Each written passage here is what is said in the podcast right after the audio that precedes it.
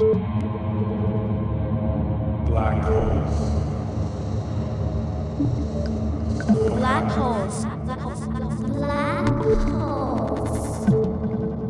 Buchi neri del palinsesto di Blackout. che risucchiano detriti e altri contributi orbitanti.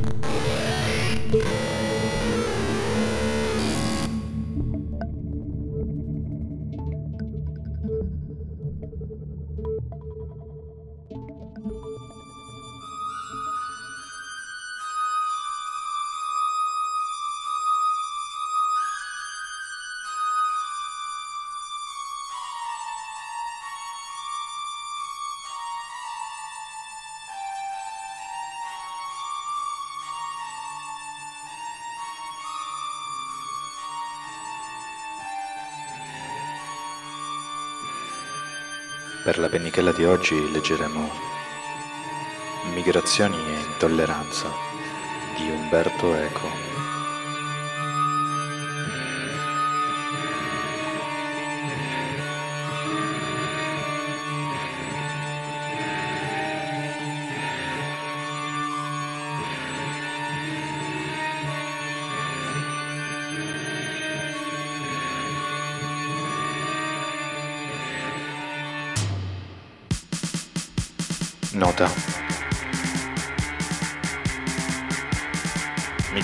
Intolleranza è una piccola raccolta di scritti e interventi di Umberto Eco. Alcuni risalgono a oltre vent'anni fa, come è chiaro fin dalla prima riga, ma ci invitano a pensare su temi anche più attuali e urgenti oggi, con ragionamenti validi ed efficaci.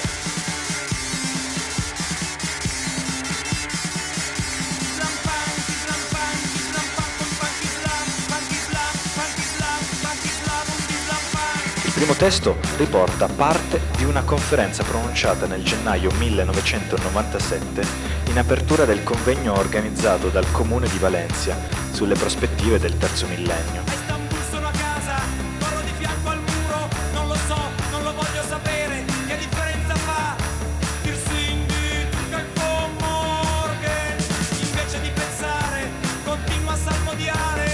Secondo traduce e riadatta l'introduzione al Forum internazionale sull'intolleranza organizzato a Parigi dall'Académie Universelle des Cultures nel 1997.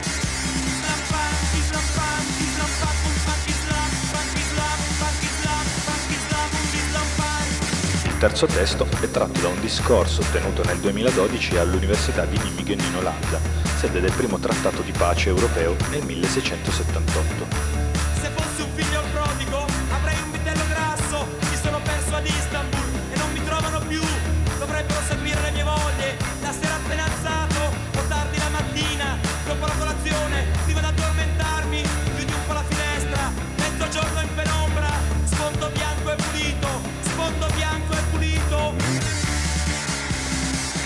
Quarto è l'introduzione di un'antologia di testi sull'antropologia reciproca dell'associazione Transcultura, pubblicata in Francia nel 2011. Islam punk, Islam punk, Islam punk, un punk Islam Punk Islam, punk Islam, punk Islam, un Islam punk I primi due testi erano compresi nel volume 5 scritti morali, 1997.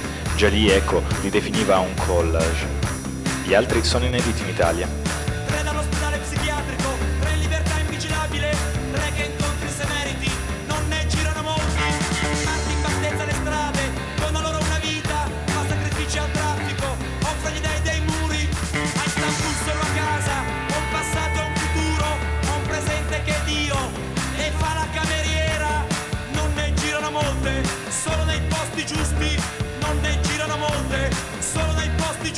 Sono stati tutti scelti per la loro pertinenza ai temi delle migrazioni e dell'intolleranza, sui quali l'Italia e l'Europa si trovano a doversi confrontare con la propria storia e i propri valori.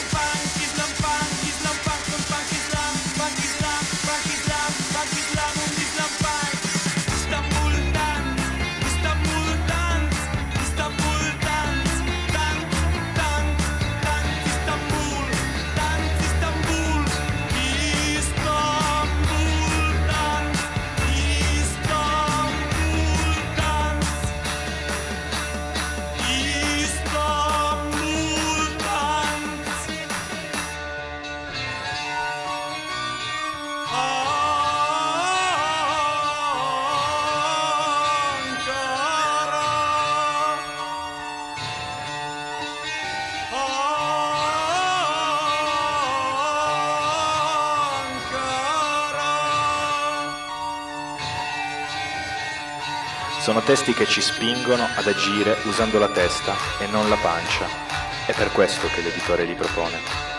Stefano Eco.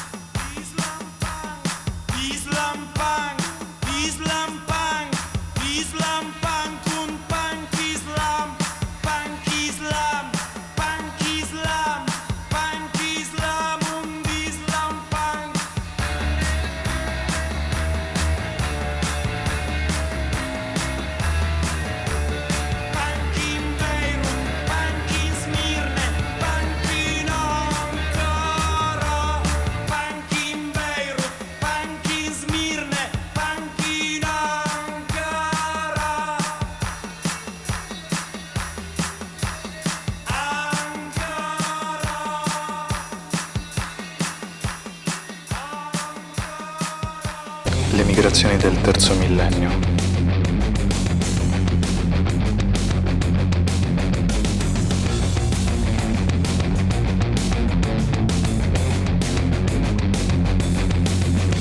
L'anno 2000 si approssima. Non starò a discutere se il nuovo millennio inizia alla mezzanotte del 31 dicembre 1999 o non piuttosto alla mezzanotte del 31 dicembre 2000, come ci incoraggerebbero a pensare la matematica e la cronologia. Campo simbolico, sia la matematica che la cronologia sono un'opinione e certamente 2000 è una cifra magica al cui fascino è difficile sottrarsi dopo tanti romanzi del secolo scorso che annunciavano le meraviglie dell'anno 2000. D'altra parte abbiamo appreso che, anche dal punto di vista cronologico, i computer entreranno in crisi con le loro date con il primo gennaio dell'anno 2000 e non con il primo gennaio 2001. I nostri sentimenti saranno impalpabili ed erratici, ma i computer non sbagliano persino quando si sbagliano. Se sbagliano il primo gennaio 2000 hanno ragione. Per chi è magico l'anno 2000? Per il mondo cristiano, evidentemente, visto che segna 2000 anni dalla presunta nascita di Cristo, anche se sappiamo che Cristo non è affatto nato nell'anno zero della nostra era. Non possiamo dire per il mondo occidentale perché il mondo cristiano si estende anche a civiltà orientali, mentre appartiene al mondo cosiddetto occidentale Israele, che considera il nostro sistema di registrazioni in termini di common era, ma in effetti numera gli anni in altro modo. D'altra parte, nel XVII secolo il protestante Isaac Le Perrier aveva rilevato che le cronologie cinesi erano molto più antiche di quelle ebraiche e aveva avanzato l'ipotesi che il peccato originale coinvolgesse solo la posterità di Adamo, ma non altre razze nate assai prima. Era stato naturalmente dichiarato eretico, ma sia che avesse ragione o torto, dal punto di vista teologico, egli reagiva a un fatto che oggigiorno nessuno mette più in dubbio. Le varie datazioni in vigore in civiltà diverse riflettono diverse teogonie e storiografie e quella cristiana è solo una tra le tante. E vorrei far notare che il computo ad anno domini non è così antico come si crede, perché ancora nell'alto medioevo si computavano gli anni non dalla nascita di Cristo, ma dalla presunta creazione del mondo. Ritengo che si celebrerà l'anno 2000 a Singapore o a Pechino a causa dell'influenza del modello europeo su altri modelli. Tutti celebreranno probabilmente l'avvento del 2000, ma per la maggioranza dei popoli della Terra questa sarà una convenzione commerciale, ma non un'intima convinzione. Se in Cina fioriva una civiltà prima del nostro anno zero, E peraltro noi sappiamo che prima di questo anno erano fiorite altre civiltà del bacino mediterraneo, solo che ci siamo accordati nel numerare gli anni in cui vivevano Platone e Aristotele come avanti Cristo. Che cosa significa celebrare l'anno 2000?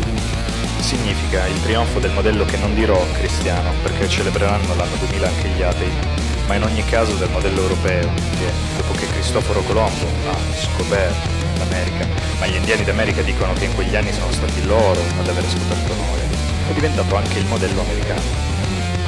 Quando celebreremo l'anno 2000, quale anno sarà per i musulmani? Per gli aborigeni australiani? Per i cinesi? Certo potremmo disinteressarcene, l'anno 2000 è il nostro, è una data eurocentrica, sono fatti nostri, ma a parte il fatto che il modello eurocentrico sembra dominare anche la civiltà americana, eppure sono cittadini americani, anche africani, orientali, indiani nativi che non si identificano in questo modello. Abbiamo diritto, noi europei, di identificarci ancora con il modello eurocentrico? Alcuni anni fa, nel costruire a Parigi la Académie Universelle des Cultures, che raccoglie artisti e scienziati di ogni paese del mondo, si è esteso uno statuto una charte e una delle dichiarazioni introduttive di questa charte che voleva definire anche i compiti scientifici e morali di questa accademia era che nel prossimo millennio si sarebbe assistito in Europa a un grande meticciato di culture. Se il corso degli eventi non si invertirà bruscamente, e tutto è possibile, noi dobbiamo prepararci al fatto che nel prossimo millennio l'Europa sarà come New York, come alcuni paesi dell'America Latina. A New York assistiamo alla negazione del concetto di melting pot. Diverse culture coesistono, dai portoricani ai cinesi, dai coreani ai pakistani. Alcuni gruppi si sono fusi tra loro, come italiani e irlandesi, ebrei e polacchi, altri si mantengono separati in quartieri diversi, parlando lingue diverse e praticando tradizioni diverse. E tutti si incontrano sulla base di alcune leggi comuni e di una lingua veicolare comune, l'inglese, che ciascuno parla in modo insufficiente. Vi prego di ricordare che a New York, dove la popolazione detta bianca, si avvia ad essere una minoranza. Il 42% dei bianchi sono ebrei e l'altro 58% sono di diversissime origini. E tra loro i WASP, bianchi anglosassoni protestanti, sono la minoranza.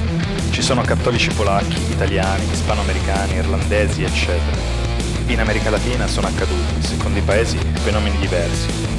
Talora i coloni spagnoli si sono meticciati con gli indiani, talora, come in Brasile, anche con gli africani. Talora sono nate lingue e popolazioni dette creole. È molto difficile, anche ragionando in termini razziali, di sangue, dire se un messicano o un peruviano sia di origini europee o amerite, per non dire di un giamaicano. Ebbene, quello che attende l'Europa è un fenomeno del genere e nessun razzista, nessun nostalgico reazionario potrà impedirlo ritengo che si debba distinguere il concetto di immigrazione da quello di migrazione. Si ha immigrazione quando alcuni individui, anche molti, ma in misura statisticamente irrilevante rispetto al ceppo di origine, si trasferiscono da un paese all'altro, come gli italiani o gli irlandesi in America, o i turchi oggi in Germania. I fenomeni di immigrazione possono essere controllati politicamente, limitati, incoraggiati, programmati o accettati. Non così accade per le migrazioni, violente o pacifiche che siano, sono come i fenomeni naturali, avvengono e nessuno le può controllare. Si ha immigrazione quando un intero popolo a poco a poco si sposta da un territorio all'altro. E non è rilevante quanti rimangano nel territorio originale, ma in che misura i migranti cambino radicalmente la cultura del territorio in cui hanno migrato. Ci sono state grandi migrazioni da est a ovest nel corso del quale i popoli del Caucaso hanno mutato cultura ed eredità biologica dei nativi ci sono state le migrazioni dei popoli cosiddetti barbarici, che hanno invaso l'impero romano e hanno creato nuovi regni e nuove culture, dette appunto romano-barbariche o romano-germaniche. C'è stata la migrazione europea verso il continente americano, da un lato dalle coste dell'est via via sino alla California, dalle isole caraibiche, dal Messico sino all'estremo del Cono Sur, anche se è stata in parte politicamente programmata, parlo di immigrazione perché non è che i bianchi provenienti dall'Europa abbiano assunto i costumi e la cultura dei nativi, ma hanno fondato una nuova civiltà a cui persino i nativi, quelli sopravvissuti, si sono adattati. Ci sono state migrazioni interrotte come quella dei popoli di origine araba fino alla penisola iberica. Ci sono state forme di migrazione programmate parziale, ma non per questo meno influente, come quella degli europei verso est e verso sud da qui la nascita delle nazioni dette post-coloniali, dove migranti hanno pur tuttavia cambiato la cultura delle popolazioni autoctone. mi pare non si sia fatta sinora una fenomenologia dei diversi tipi di migrazione, ma certo le migrazioni sono diverse dalle immigrazioni. Si ha solo immigrazione quando gli immigrati, ammessi secondo decisioni politiche, accettano in gran parte i costumi del paese in cui migrano e si ha migrazione quando i migranti, che nessuno può arrestare ai confini, trasformano radicalmente la cultura del territorio in cui migrano. Noi, oggi, dopo un XIX secolo pieno di immigranti, ci troviamo di fronte a fenomeni incerti. Oggi, in un clima di grande mobilità, è molto difficile dire se certi fenomeni sono solo di immigrazione o di migrazione. C'è, certamente, un flusso inarrestabile da sud verso nord, gli africani o i medio orientali verso l'Europa. Gli indiani dell'India hanno invaso l'Africa e le isole del Pacifico. I cinesi sono ovunque. I giapponesi sono presenti con le loro organizzazioni industriali ed economiche anche quando non si spostano fisicamente in modo massiccio. È ormai, poss- è ormai possibile distinguere immigrazione da migrazione quando il pianeta intero sta diventando il territorio di spostamenti incrociati? Credo sia possibile. Come ho detto, le immigrazioni sono controllabili politicamente, le migrazioni no. Sono come i fenomeni naturali. Sino a che vi è immigrazione, i popoli possono sperare di tenere gli immigrati in un ghetto affinché non si mescolino con i nativi. Quando c'è migrazione non ci sono più ghetti e il meticciato è incontrollabile. Fenomeni che l'Europa cerca ancora di affrontare come casi di immigrazione sono invece casi di migrazione. Il terzo mondo sta bussando alle porte dell'Europa e vi entra anche se l'Europa non è d'accordo. Il problema non è più decidere, come i politici fanno finta di credere, se si ammetteranno a Parigi studentesse con il Chador o quante moschee si debbano erigere a Roma. Il problema è che nel prossimo millennio, e siccome non sono un profeta, non posso specificare la data, l'Europa sarà un continente multirazziale, o, se preferite, colorato. Se vi piace, sarà così. E se non vi piace, sarà così lo stesso. Questo confronto, o scontro, di culture potrà avere esiti sanguinosi e sono convinto che in una certa misura li avrà. Saranno ineliminabili e dureranno a lungo. Però i razzisti dovrebbero essere, in teoria, una razza in via d'estinzione, è esistito un patrizio romano che non riusciva a sopportare che diventassero cives romani anche i Galli o i Sarmati o gli ebrei come San Paolo e che potesse salire al soglio imperiale un africano, come infine è accaduto. Di questo patrizio ci siamo dimenticati, è stato sconfitto dalla storia. La civiltà romana è una civiltà di meticci. I razzisti diranno che è per questo che si è dissolta, ma ci sono voluti 500 anni e mi pare uno spazio di tempo che consente anche a noi di fare progetti per il futuro.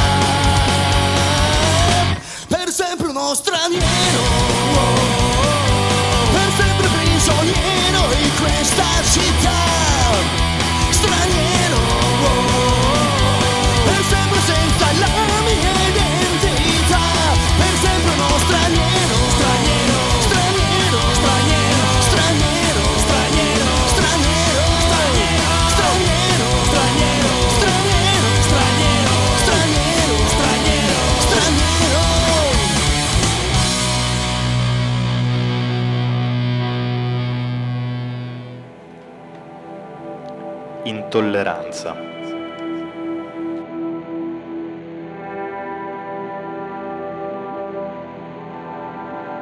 Di solito si considerano fondamentalismo e integrismo come concetti strettamente legati e come le due forme più evidenti di intolleranza. Se consulto due ottimi strumenti come il Petit Robert e il Dictionnaire d'historique de la langue française, trovo nella definizione di fondamentalismo un rinvio immediato all'integrismo, il che ci spinge a pensare che tutti i fondamentalismi siano integristi e viceversa.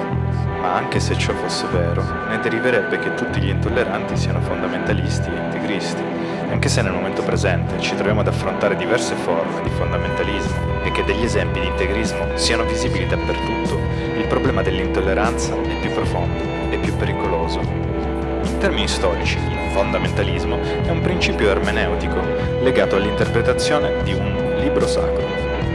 Il fondamentalismo occidentale moderno nasce negli ambienti protestanti degli Stati Uniti del XIX secolo ed è caratterizzato dalla decisione di interpretare letteralmente le scritture, specie per quanto riguarda quelle nozioni di cosmologia di cui la scienza dell'epoca sembrava mettere in dubbio la veridicità, da cui il rifiuto, spesso intollerante, di ogni interpretazione allegorica e specialmente di ogni forma di educazione che tentasse di minare la fiducia nel testo biblico come accadeva con il darwinismo trionfante.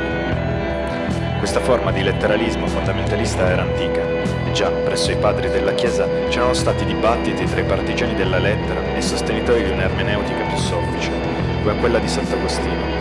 Ma nel mondo moderno il fondamentalismo stretto non poteva essere che protestante, dato che per poter essere fondamentalisti occorre assumere che la verità sia data dall'interpretazione della Bibbia Nell'ambiente cattolico, invece, è l'autorità della Chiesa che garantisce l'interpretazione e pertanto l'equivalente del fondamentalismo protestante assume, semmai, la forma del tradizionalismo. Tralascio di considerare, e lo lascio agli esperti, la natura del fondamentalismo musulmano ed ebraico.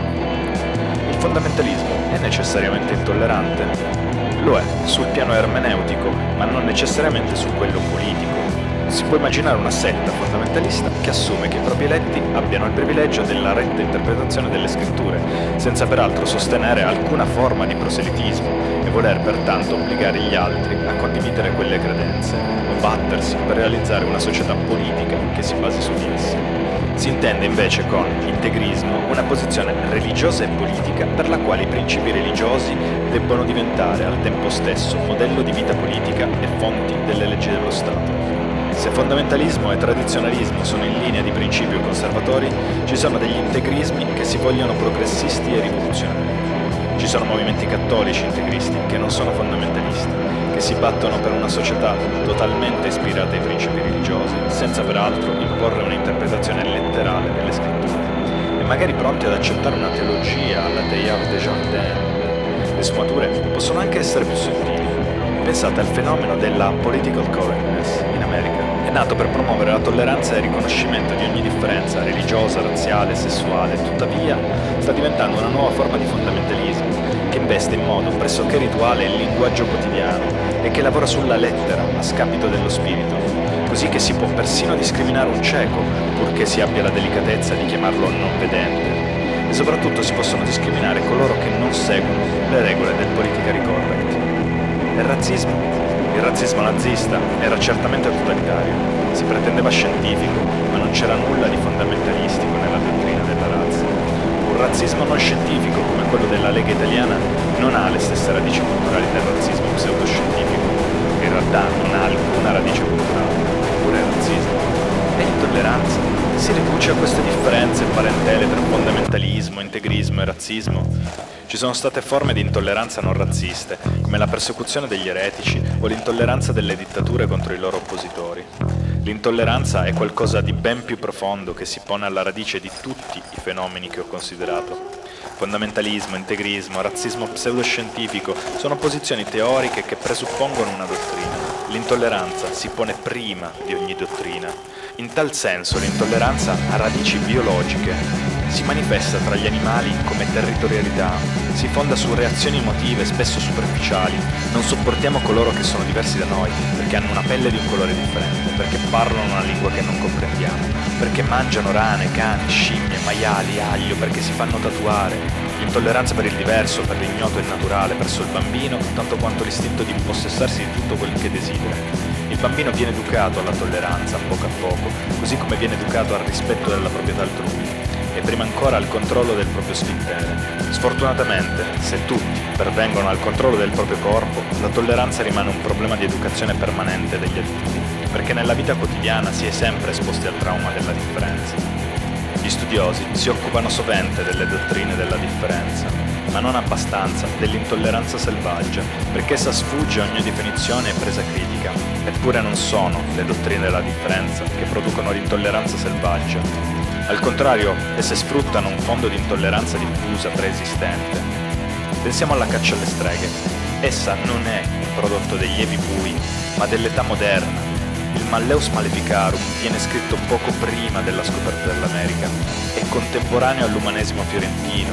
La Demonomanide sorcière di Jean Baudin è dovuta alla penna di un uomo del Rinascimento che scrive dopo Copernico non intendo spiegare qui perché il mondo moderno produca delle giustificazioni teoriche per la caccia alle streghe. Voglio solo ricordare che questa dottrina ha potuto imporsi perché esisteva già la diffidenza popolare nei confronti delle streghe. La si trova nell'antichità classica, Orazio, nell'editto di Rotary, nella Summa teologica di San Tommaso, se ne teneva conto come di una realtà quotidiana tanto quanto il codice penale tiene conto dell'esistenza degli scippatori, ma senza queste credenze popolari non si sarebbe potuta diffondere una dottrina della stregoneria e una pratica sistematica della persecuzione. L'antisemitismo pseudoscientifico sorge nel corso del XIX secolo e diventa antropologia totalitaria e pratica industriale del genocidio solo nel nostro secolo ma non avrebbe potuto nascere se non ci fosse stata da secoli, sin dai tempi dei padri della Chiesa, una polemica antigiudaica e, presso il popolo minuto, un antisemitismo pratico che ha attraversato i secoli in ogni luogo ove vi fosse un ghetto. Le teorie antigiacobine del complotto giudaico all'inizio del secolo scorso non hanno creato l'antisemitismo popolare, bensì hanno sfruttato un odio per i diversi che già esisteva L'intolleranza più pericolosa è proprio quella che sorge in assenza di qualsiasi dottrina, a opera di pulsioni elementari. Per questo non può essere criticata e tenuta a freno con argomenti razionali. I fondamenti teorici del Mein Kampf possono essere confutati con una batteria di argomentazioni abbastanza elementari, ma se le idee che esso proponeva sono sopravvissute e sopravviveranno a ogni obiezione è perché ci si appoggia su una intolleranza selvaggia, impermeabile a ogni critica. Trovo più pericolosa l'intolleranza della Lega italiana che quella del Front National di Le Pen.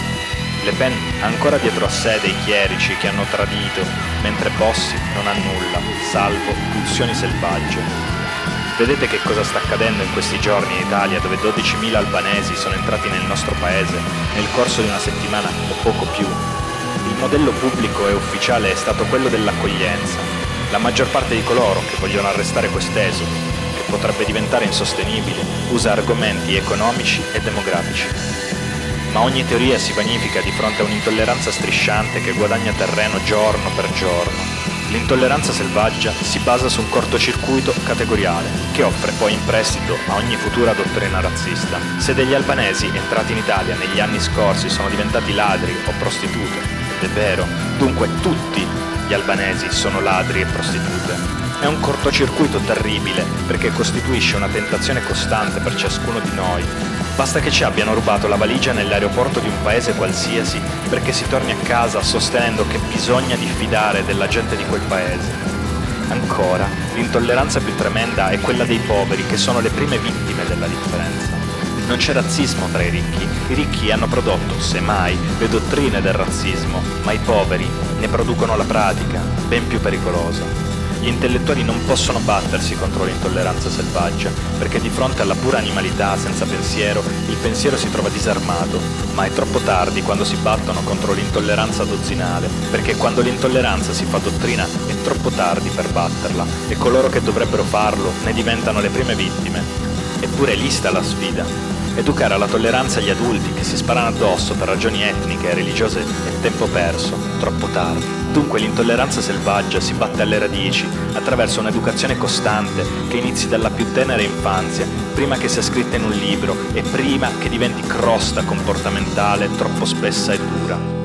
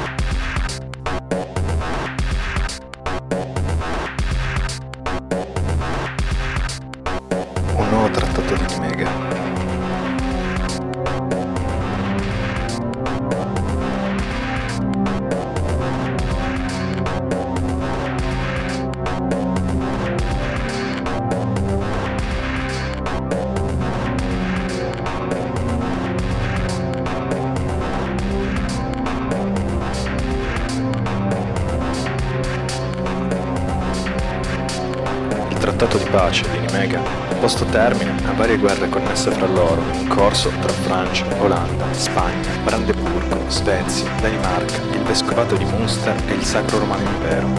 Così questa città è stata il punto d'incontro per i mediatori di tutta Europa che collaboravano per porre fine alle guerre che avevano devastato il nostro continente nel XVII secolo. Anche se il trattato fu in seguito trascurato, questo sforzo fu, dopo gli orrori della guerra dei trent'anni, primo esempio di uno sforzo per stabilire la pace attraverso il dialogo e i negoziati. Questo evento potrebbe dunque essere visto come uno dei primi esempi di cooperazione e accordo europei e può essere considerato un evento chiave nella storia europea. Più di 250 anni passarono fra il trattato e il 1945, ma possiamo dire che l'utopia nata a Nimega fu realizzata alla fine della seconda guerra mondiale. È ragione di continuo compiacimento per le persone della mia generazione rendersi conto, mentre per i nostri figli e nipoti si tratta di accettare un'idea ovvia, che oggi è inconcepibile, se non ridicolo, pensare a una possibile guerra tra Francia e Germania, Italia e Gran Bretagna, Spagna e Paesi Bassi. Una persona giovane, se non è uno studente, una studentessa di storia, non può concepire che un tale tipo di conflitti era la norma negli ultimi duemila anni. A volte anche gli anziani non sono in grado di realizzarlo coscientemente, tranne forse quando provano un brivido nell'attraversare i confini europei senza passaporto, senza essere obbligati a cambiare soldi. Basti pensare che non solo i nostri antenati remoti, ma anche i nostri padri erano soliti attraversare le stesse frontiere con una pistola in mano. Dal 1945 in poi, quasi senza accorgersene, ogni europeo iniziò a sentire di appartenere non solo allo stesso continente, ma alla stessa comunità, nonostante le molte inevitabili differenze linguistiche e culturali. Io non sono un candido idealista e so molto bene che se gli europei non si sparano più gli uni contro gli altri, ci sono però molte forme di competizione non meno violenta che spesso dividono i nostri paesi. E l'attuale crisi economica non sta producendo un nuovo senso di fraternità, quanto piuttosto un'atmosfera di reciproca sfiducia. Forse il senso di un'identità europea non ha la stessa forma e la stessa evidenza per tutti i cittadini delle varie nazioni, ma almeno tra i cittadini più responsabili e in particolare tra i giovani più colti, ad esempio gli studenti che attraverso il programma Erasmus vivono in casa con compagni di altri paesi e spesso si sposano tra loro preparando così una futura generazione bilingue. L'idea di essere europei è sempre più diffusa. Forse non ci sentiamo abbastanza europei quando viaggiamo in Europa e siamo ancora disturbati dalle differenti abitudini dei nostri vicini, ma è sufficiente visitare un altro continente per renderci conto che, anche in caso ci piacciono questi paesi lontani, quando incontriamo un altro europeo abbiamo la sensazione improvvisa di tornare a casa e parlare con qualcuno che capiamo, meglio dei nostri ospiti. All'improvviso annusiamo qualcosa di familiare e un italiano può sentirsi più a suo agio, lasciatemelo dire, con un norvegese che con un americano. Infinite sono le ragioni per cui un francese può pensare in modo diverso da un tedesco, ma entrambi sono stati plasmati da una serie di esperienze comuni, dalla ricchezza, conquistata attraverso le controversie sul lavoro, piuttosto che con un'etica individualista del successo, al vecchio orgoglio e poi al fallimento del colonialismo, per non parlare dell'esperienza di dittature terribili, e non solo le abbiamo sperimentate, ma siamo ormai anche in grado di riconoscerne i sintomi premonitori. Siamo stati vaccinati dalle esperienze di molte guerre sui nostri territori. A volte penso che se due aerei si fossero schiantati contro Notre Dame o contro il Big Bang, saremmo stati certamente devastati, ma senza il senso di inspiegabile stupore, disperata incredulità e sindrome depressiva che ha colpito gli americani per essere stati attaccati da un nemico in casa propria per la prima volta nella loro storia. Le nostre tragedie ci hanno reso saggi e spietati, più preparati ad affrontare l'orrore.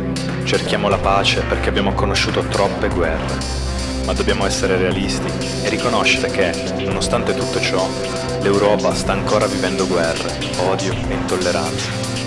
all'interno dei suoi confini dobbiamo essere consapevoli del fatto che nuove forme di conflitto ci ossessionano, anche quando non le percepiamo in tutta la loro dimensione e rilevanza. Siamo ancora, dentro le nostre frontiere, coinvolti in una forma di guerra, a volte sotterranea, con persone che vivono in Europa, ma che noi, o almeno molti dei nostri connazionali, consideriamo non europei o come in alcuni paesi usano dire, come extracomunitari. Il problema che interessa oggi un'Europa pacificata che possa celebrare ottimisticamente il trionfo dello spirito del Trattato di Nimega e poter firmare un nuovo virtuale trattato contro l'intolleranza. La lotta contro la nostra intolleranza non riguarda solo i cosiddetti extracomunitari. È una forma di illusione considerare i nuovi casi di antisemitismo come una malattia marginale che riguarda solo una frangia impazzita della società. Recenti episodi ci dicono che il fantasma di questa ossessione millenaria è ancora tra noi. Oggi, a Nimega, mentre celebriamo la prima utopia di una pace europea, dobbiamo dichiarare guerra al razzismo, se non saremo in grado di sconfiggere questo eterno avversario, saremo sempre in guerra, anche se abbiamo messo le nostre armi in soffitta. E molte armi sono ancora in circolazione, come è stato dimostrato dalla strage sull'isola di Utoya o dal massacro nella scuola ebraica in Francia. Tuttavia, la lotta contro l'intolleranza ha i suoi limiti. Combattere contro la nostra intolleranza non significa dover accettare ogni visione del mondo e fare del relativismo etico la nuova religione europea. Mentre educhiamo i nostri concittadini, e in particolare i nostri figli, a una tolleranza aperta, dobbiamo allo stesso tempo riconoscere che ci sono abitudini, idee, comportamenti che sono e devono restare per noi intollerabili. Ci sono valori tipici della visione del mondo europeo che rappresentano un patrimonio cui non possiamo rinunciare. Decidere e riconoscere ciò che, pur una visione del mondo tollerante, rimane intollerabile per noi è il genere di confine che gli europei sono chiamati a tracciare ogni giorno, con senso di equità e con il costante esercizio di quella virtù che, da Aristotele in poi, i filosofi chiamano prudenza. Dal punto di vista filosofico, prudenza non significa riluttanza a rischiare e non coincide con la codardia. Nel senso classico di Phronesis, la prudenza è capacità di governare e disciplinarsi mediante l'uso della ragione e come tale è stata considerata una delle quattro virtù cardinali ed è spesso associata alla saggezza e intuizione, alla capacità di giudicare tra azioni virtuose e viziose, non solo in senso generale, ma con riferimento alle azioni opportune in un dato tempo e spazio. Deve essere possibile nel corso della nostra comune guerra all'intolleranza essere sempre in grado di distinguere tra il tollerabile e l'intollerabile Deve essere possibile decidere come accettare una nuova pluralità di valori e abitudini senza rinunciare al meglio del nostro patrimonio europeo. Non sono qui oggi per proporre soluzioni al problema fondamentale di una nuova pace europea, ma per affermare che solo affrontando la sfida di questa guerra ubiqua avremmo davvero un futuro di pace. Dobbiamo firmare oggi un nuovo trattato di Nimega. Sono levati delle voci francamente che non possiamo accettare che siano ributtati in mare questi, ma sono cose che, che, che sono indegne di noi, sono indegne di noi e noi dobbiamo reagire a questo. Longe di tudo e até di frio, nesse vento, só um pensamento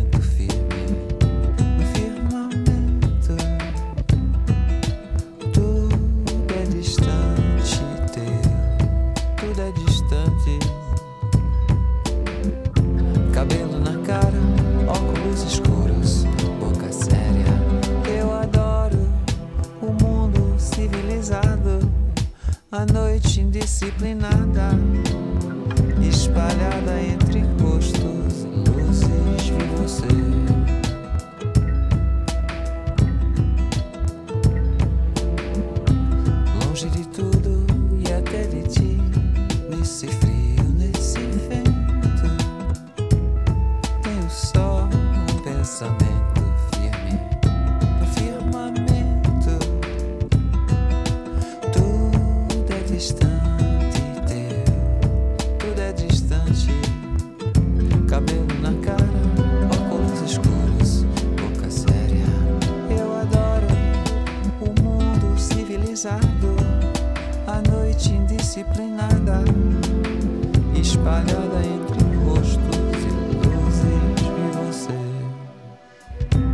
Che di tutti i migranti che vengono in Italia, se non mi sbaglio, ad oggi soltanto 21.000 hanno ricevuto un foglio di permanenza in Italia e prendono 35 euro le organizzazioni che li accolgono al giorno.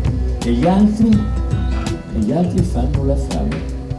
E per calmare la fame cosa possono fare? Possono solo delinquere. Sapete quanti sono? È una notizia che vi do abbastanza riservata, ma adesso diventerà di conoscenza comune. Nelle strade italiane si compie un reato di strada, borseggio, scippo o altro, al minuto. In Italia ogni due minuti c'è un furto in un appartamento. E si tratta di furto quando chi entra non incontra le persone che sono via, per fortuna, in vacanza o fuori per lavoro, perché se le incontra queste persone può andare male. Se gli va bene vengono chiusi in una stanza a spintoni, se gli va male vengono picchiati o ancora peggio. Entrano e prima di andare a cercare i soldi, come si usa dire, sotto il materasso, svaligiano il frigorifero. I carabinieri o la polizia che vanno trovano i frigoriferi spalancati con tutti i recipienti, contenitori diffusi intorno al frigorifero. E soltanto dopo vanno a cercare i soldi o gli ori che poi vendono a qualche delinquente italiano al 10% del loro valore. Sono levati delle voci francamente che non possiamo accettare che siano ributtati in mare queste, ma sono cose che, che- che sono indegne di noi, sono indegne di noi e noi dobbiamo reagire a questo, dobbiamo reagire a questo e vorrei che tutti gli italiani avessero avuto l'incontro che adesso ho avuto io con questa gente che ha perso tre figli, che ha perso la moglie, che sperava di venire qui a trovare un paese libero, democratico in cui poter lavorare, in cui potersi affermare. Ecco, queste sono cose che noi non possiamo permettere che succedano più nel nostro paese. Vi chiedo scusa.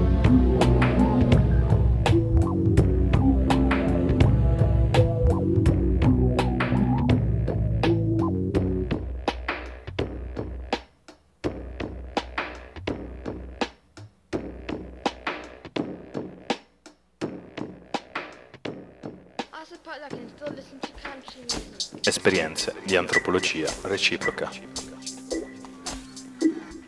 Quando, all'inizio degli anni Ottanta, alcuni osservatori africani sono stati invitati in Francia per dirci come appariva ai loro occhi la società francese e poi quando nel 1988 l'iniziativa si è ripetuta con l'invito a Bologna di osservatori africani e cinesi.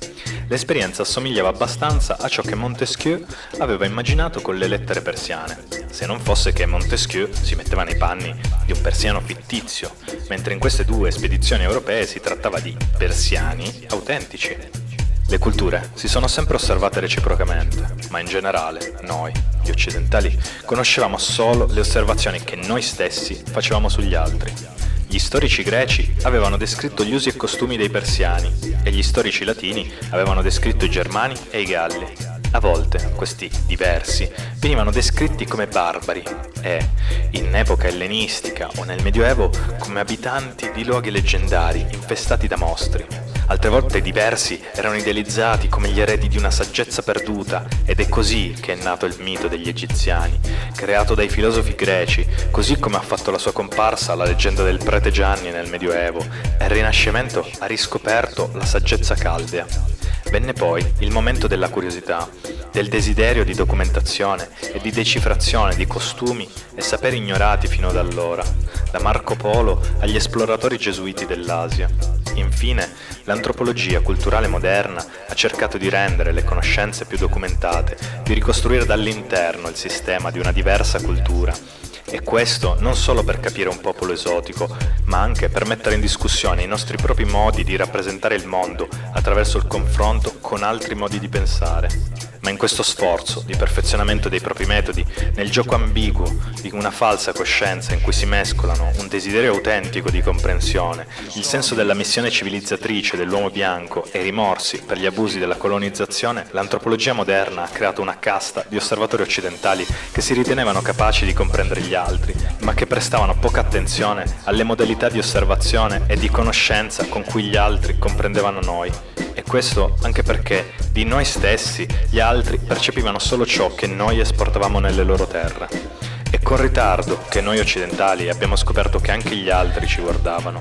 Ed è solo recentemente che abbiamo riscoperto i testi che gli indiani del Nuovo Mondo avevano scritto, raccontando come vedevano i primi europei, così come non è da tanto che possiamo leggere i resoconti delle crociate anche dal punto di vista dei musulmani. Il progetto iniziale di Transcultura aveva l'obiettivo di costruire una rete di sguardi alternativi. Naturalmente l'obiettivo non era portare in Occidente un buon selvaggio, vergine di qualsiasi informazione sul mondo che avrebbe visitato, a parte il fatto che in una cultura globalizzata il buon selvaggio non esiste più, in ogni caso, anche supponendo che se ne possa ancora trovare qualcuno in qualche angolo recondito della savana e che lo si porti in Occidente, questi non sarebbe capace di descriverci immediatamente una società diversa, perché la sua visione ci arriverebbe sempre mediata attraverso il filtro dell'interpretazione di un antropologo occidentale. In ogni caso, i ricercatori non europei che abbiamo accolto a Bologna erano uomini di cultura. Alcuni di loro erano universitari di alto livello, ma anche di Ambué de Manca, che si presentava in costume tradizionale e praticamente parlava solo la sua lingua, occupava in quanto cantastorie, giornalista e storico del suo popolo un ruolo sociale e intellettuale importante. Da una parte erano gli uomini di cultura che si trovavano in Occidente per la prima volta e che avevano quindi la freschezza e la verginità psicologica di chi scopre un paese sconosciuto. Dall'altra parte erano capaci di osservare ed esprimere le proprie reazioni di fronte al paese ospite, cosa che ci rendeva accessibile la loro esperienza. Insomma, in quanto cittadini di un mondo che non ignora né la stampa, né il cinema, né la televisione, erano al corrente anche delle realtà che compongono il mondo occidentale, allo stesso modo in cui chiunque di noi andasse oggi per la prima volta in Mali saprebbe più o meno di ciò che deve aspettarsi, perché ne ha letto o visto qualcosa. Se dobbiamo cercare ciò che, in un modo o in un altro, rivela in noi delle differenze, delle differenze significative, al di là dei tratti comuni che ci riconducano alla specie umana, non sarà la distanza incommensurabile di uno sguardo distanziato che ci permetterà di accedervi, ma piuttosto una ragionevole prossimità rispetto all'oggetto di osservazione. Il viaggiatore antico, che scopriva uomini dall'aspetto mostruoso e dai costumi sconosciuti, non ne rivelava la diversità quanto la stranezza. La stranezza ci affascina, non ci fa paura. Nessuno, almeno in Europa, prova repulsione davanti agli aborigeni australiani. Nessuno ha mai manifestato razzismo nei confronti degli eschimesi. Il razzismo, che è la forma patologica di una reazione naturale al cospetto della diversità, nasce dalla prossimità, di fronte a qualcuno che è quasi uguale a noi, al di là di qualche particolare. Il razzismo nasce da un quasi e su questo quasi prospera, ma allo stesso modo anche la capacità di cogliere, descrivere e giustificare la diversità nasce e prospera su questo quasi.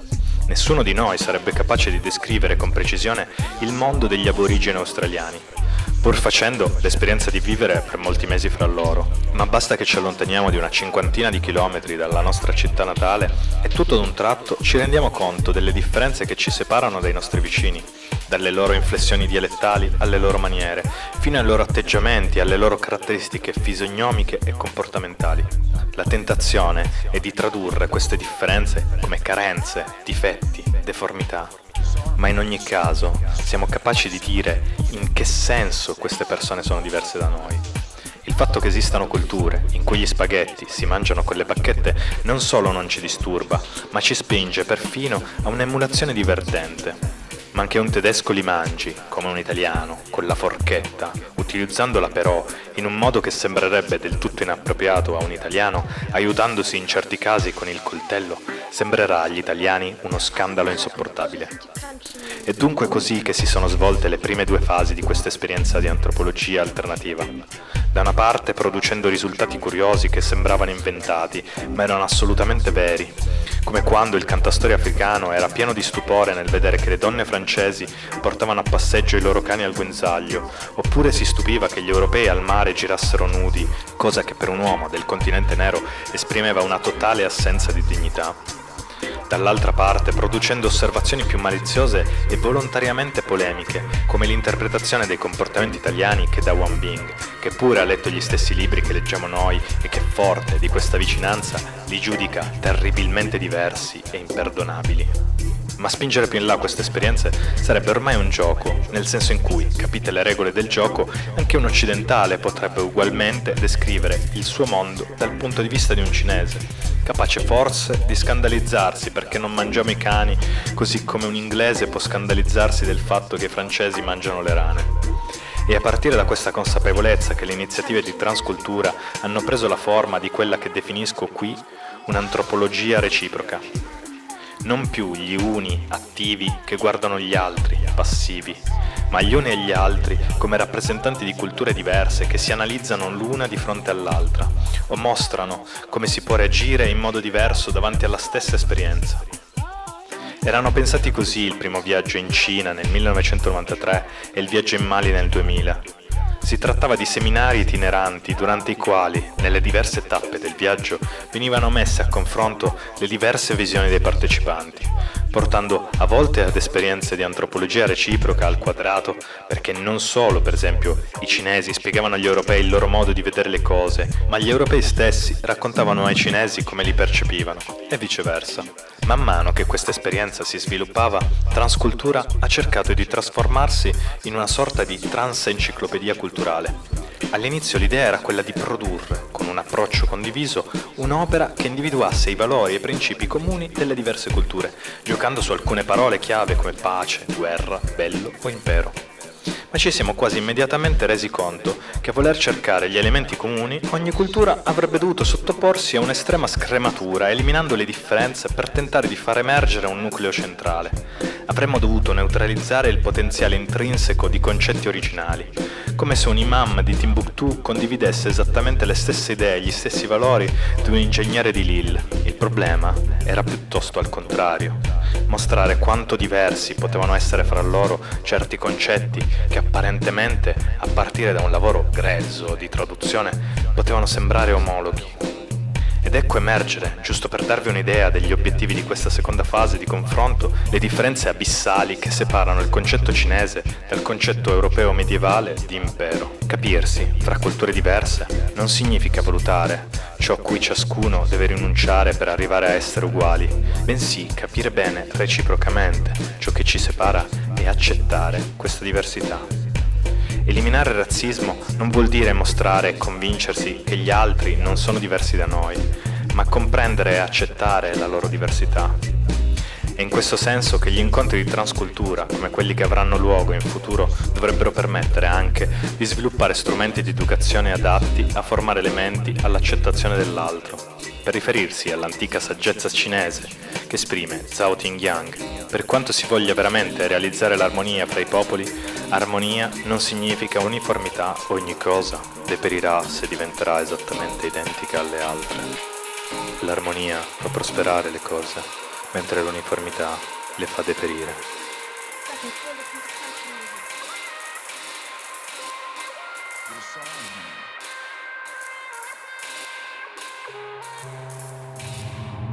Black holes. Black holes. Black holes. Buchi nere del palinsesto di blackout.